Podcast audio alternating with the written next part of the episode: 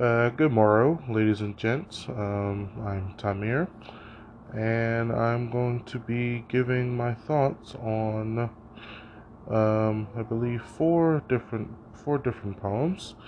Uh, well, one is an essay um, from Angela, from An- Andrea Bear Nicholas, um, the linguicide, the killing of languages. I will be also taking a look at Shirley Bear's Freeport, Maine, and talking about the um, consumerism and patriarchal structures of that poem and give some examples of that. I will be also talking about the uh, ba- I'm sorry if I butcher this, um, the Bakwa Sun, Woolly Bakwa Sun poetry, and I will finish off with Fragile Freedoms. So, to talk about Andrea Bear Nicholas's essay on linguicide, the killing of languages, um, it was it was a very interesting, albeit sad, read of how in indigenous um, children are treated in this country, how they are forced to learn another language and like they have to, and they have to forget their primary language. Otherwise they wouldn't be able to succeed in this country. And it it's really unfortunate and just blatantly unfair that you know people of other cultures have to forget what they've grown up with, forget all of this in order to be successful in another country. You know, it's it's just not you know, it's just just not okay. Um and you know, this this essay this essay really holds a lot of water with what's going on today in our country, you know, because these problems that have been around since the 1400s to the to the 1900s, this is still persisting in the late two 2000s. You know, there are still there are still students, you know, in schools who come from different backgrounds and they can't you know, express those backgrounds comfortably in a school environment and still be able to, you know, shine. Uh, like, you know, of course, it's not, it wasn't as, it, like, it wasn't as bad, you know, like, as um, Nicholas stated, um, how some students would, you know, get their tongues get their like tongue stabbed. I mean, I, like I'm pretty sure that was just like a imagery, but I wouldn't be surprised if they actually did do that back then, where if a student were to try to speak their native tongue, they'd get a needle through the tongue, which is, you know, really that's something I just terrible to think about. And and yeah, so it's like it's not, it wasn't it's not as bad, but as she said, you know, while the you know they did away sort of with the physical, with like physical punishment, they still have the mental punishment, the the subtlety of it, you know, where they're subtly making these students forget their language and learn a new language, you know, and they found out like like mental mental punishment is far worse than physical punishment. You know, like physical punishment is still bad, of course, but mental, but physical punishment is something that can heal. You know, it's something that can heal, but mental punishment is something that will stay with you forever. So now they're subtly destroying the, these kids' primary languages and just putting them in just putting them in like a like putting them in a corner like they can't they can't get out of this corner until they abide by the rules. And if they don't abide by the rules, then, well, they can say goodbye to they can say goodbye to everything that they've been working hard on. And it's it's again as I say, it's just blatantly unfair. You know, like this we should not be doing things like this. You know, we want like we should be more peaceful, more open to other languages. You know, it's not it's not hard to do it. You know, it's not hard to, you know, be friendly towards other, you know, countries. And even if these children start to learn the other languages, it gets shot down, or it's pretty much like a, a like I want to say like a five percent chance that they're even going to be able to pass it because she states she states this in on page 140 um, where she was talking about uh, you know how children when they learn another language you know it takes them a while. So i'm going to read i'm going to read uh, this passage here. Um, as explained by dr jim Cummins of the ontario institute for the study of education the problem for indigenous children forced to learn most subjects in the medium of dominant language is that it generally takes about two years to become socially proficient in a second language, but five years to become proficient enough to function well academically in a second language. As a result, educators unaware of this disparity tend to label indigenous students early in their school schooling as learning disabled or worse and it is these students who eventually tend to be pushed out of school, with only about 50% of indigenous children completing North completing school in North America. It is clear that the promise of equal access to education for these for these children have not been fulfilled and that the chief but most addressable cause is the imposition of a dominant language as the medium instruction.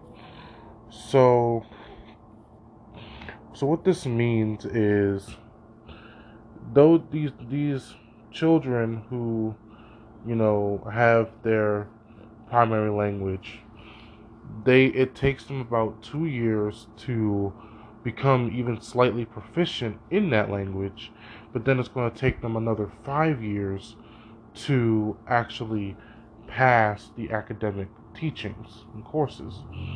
And when it comes to schools like that, five, that's a, that's what seven years. That's a seven year gap.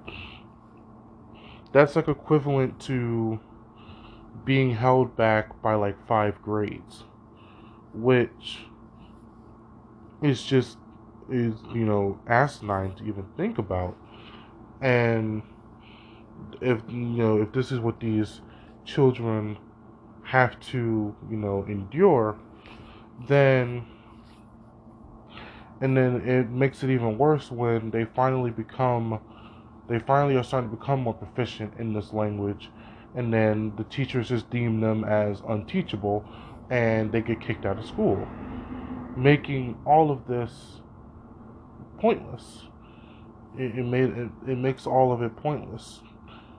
And now these children who are getting pushed out of schools, they're now they're living lives that the, let's be real here, the government wanted them to live, of you know, thief of being thieves, you know, committing crime just to be able to get by, and then giving giving the government a reason to take them out, which is the ultimate goal here is to take them out. If they don't abide, if they don't abide by the rules, and if they don't learn quickly, then they will get taken out. And this is what I believe she was trying, uh, Nicholas was trying to get across in this short essay. Um, you know, to briefly comment on what I think the definition of linguicide is, is as she said, it's the killing of a, a primary language. You know, it's say I were to say I know just say I know Japanese as my primary language, and I come to America, and now they're forcing me to um, instead of you know working alongside with my language, you know, and you know trying to you know encouraging my primary language while also teaching me English, they are trying to make me completely forget my Japanese language to only know English. And if I don't do it, if I don't abide by that, then I'm gone. Um, so that's what I that's what I've made from this uh, essay. Um, now to comment on Freeport, Maine, and its consumerism and patriarchal structures, I I thought that I well first I really like this poem uh, because it does relate greatly to what's going on now in our country with uh, consumerism and a sense of like dependency. Um, and I say that because of the second line where she says, "Children leading mom and dad by the credit card." It's like these, you know, these children rely are more dependent on their parents, you know, giving them money and, you know, the children consuming that money, you know, and then just going back and forth, back and forth. Uh, and it's just, and it's kind of like how it's, it's kind of how it's going on now. Uh, there are a lot of children who are strictly dependent on their mom and dad, you know, depending on if you have both, to give them money instead of actually trying to, you know, make a make a living for themselves, make a make a career and being able to defend for themselves. And this leads to a problem later down the road. Um, not saying like you can't be not saying you can't rely on people, you know, like you can rely on your mom and dad to help you out, but they won't always be there to help you out. You know, eventually you're going to be on your own and you need to be able to defend yourself and, you know, make a living for yourself.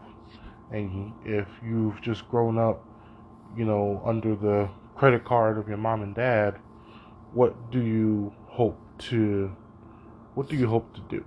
You know, what do you hope to do when you grow up? And I like her. I like the the last stanza here where it says Freeport, Maine, blank faces, white races, blank checks, and it makes you makes you think like uh, if you have a white face, then you're going to get blank checks. You're going to get jobs. You're going to be able to live a good life. However, the blank faces, the blank faces are the faces that people don't want to they don't want to see, they don't want to recognize, and like that falls to the indigenous people, to any other races that are in Freeport, Maine. You know, they're not really going to receive anything or any attention. You know, even if like another thing blank face can mean is like you know like a new a new start, a new start, and then to even go further in that, blank face could also mean like say you have a person of different color and with this new blank face they're gonna they're gonna apply a white face and because of that white face they applied they're gonna get a blank check.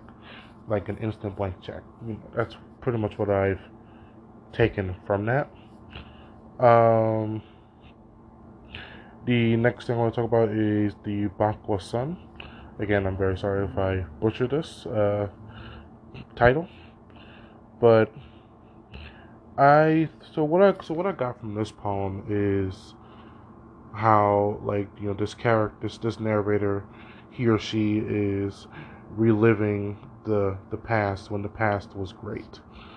You know like um uh, like the beginning part, like I basked in the brilliant colors of the maples and left old memories where they live in 1965 winter, spring, and summer. Basically saying she's he or she, but just for the sake of continuing, I'm gonna say she.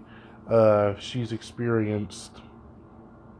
These are her. These are her memories of when, you know, she had a great, like a great life. You know, she was one with nature. She got to be outside more. You know, she got to enjoy it. And then she meets, um, then she meets this person in moonlit and sorry, and snowshoes and in cotton cloth. And they're the man, sorry, a man of the cloth, which I believe, I believe, um, defined as like a a priest or somebody who's somebody who works for a church and from there it just talks about she just talks about how um, you know as this person you know came into her life you know things it looked like it, it believed things started to go downward uh, like they were still good but then they started going downward and then to continue uh, and then she, you know, finishes the poem by saying, "Today, October 1995, she's revisiting long, a long forgotten, long forgotten memories, and the leaves have fallen to the ground, leaving only the protruding skeletal filigree after a warm spring and new summer growth." Um, which makes me believe like this, like that the fallen, the fallen leaves, um, are her way of saying how all of those memories that she's had are long forgotten and they just don't mean anything to her anymore as you know as it, though it should it just doesn't it doesn't mean anything um, and to finish this uh, long response uh, then I want to talk about Fraggle sorry, Fraggle, uh, Fragile Freedoms. And what I got, her tone from this poem, from this poem, I want to or I want to, yeah, I'll say it's a poem. Uh, she just sounds done. Uh, it's like the best, like the best way I can, the best way I can put it is she sounds, she sounds very done when she was writing this poem. Um, you know, like she's just had enough with how the how her people have been how her people have been treated, and she just you know she calls the she calls the politicians an air pollution. Uh, you know, seeing them as uh, seeing them as corruption, and if people were to inhale their thoughts and ideas, they would just end up getting very sick you know, and it's just, you know, it's it's, it's very it's a very it's a very uh like it's a short but very descriptive kind of poem where it's like I can actively like imagine like pol like these politicians who are you know denying her and her people their freedom and putting them into this game as she states um, this game that's been around for since 1492 to 1992 you know, I could just imagine them like speaking and giving out this bile air, and we're just inhaling it and just getting sick from it. Um, you know, I find it, I find that you know very, very true and very funny. Um, and I like her final, like the final sentence. You know, uh, fragile freedoms is the delicate hope for the possibility of making this time forward as the beginning of healing. You know, it's still her way of saying, like, she may have sounded, like her tone, she may have sounded pretty much done with this, uh, with this, the state of this country's in at during her time, but she still has hope that there's going to be a time when everything has settled down, everything has changed, and she can finally start healing with her and her people. So that is um, all I have to say. Um, thank you for listening, and I look forward to your feedbacks.